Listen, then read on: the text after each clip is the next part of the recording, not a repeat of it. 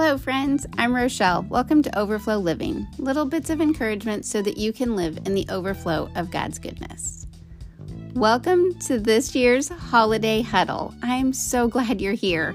We all want to be able to maintain joy through December, and boy, do we know how busy December can be. So, I hope that you can find encouragement and tips each week to help you maintain your joy through the whole month. The first one we're going to talk about is gearing up. The first two weeks of December, the calendar is full of recitals, shows, special events. Often, when those events are, they get added one at a time, weeks and months in advance. It doesn't seem like a lot. However, before you know it, you look at your calendar and it's full to the brim. Too late to cancel plans. This is where having a set Sabbath each week is really helpful. Hebrews 4 9 and 10 says, There remains then a Sabbath rest for people of God. For anyone who enters God's rest also rests from their work, just as God did from his.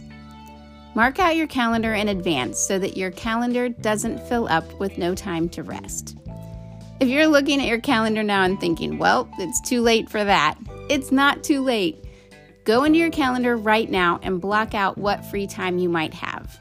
A couple of hours in the evenings or Saturday mornings, just so that all of the spaces stay free and be intentional with your rest and your family time. Let's chat about the children for a minute. Children are so resilient and can bounce back from changes in the routine. However, protecting them from being overwhelmed and overstimulated early in the month may help them cope better when it get when we get to the end of a, end of the month when it is so crazy. What events can you opt your children out of this month? Staying home from with a sitter and having some downtime while you are at your work, church, or friend Christmas party may be a great investment. Are your weekends full? Block out Thursday nights as stay at home nights so that everyone can rest and recharge before the weekend's activities. Plan rest and downtime between family gatherings for you and your children. Feed your children and maybe yourself before going to family gatherings with a meal. Children get so overwhelmed with large groups of people and new food choices and cousins to play with. If they are fed and rested before attending, this may help prevent future meltdowns. My last tip today is to block out the Friday evening of the first week back to school and work in January.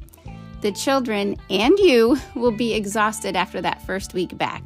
Plan a pizza and movie night in. You've got this. You're the manager of the of your home and calendar. You know what is best for your family. Build in some buffer this season so that you can take some deep breaths and enjoy it. That is all for today, friend. You can find me over on Instagram at rochelle.hawkins underscore, or you can find more encouragement on the website rochellehawkins.com.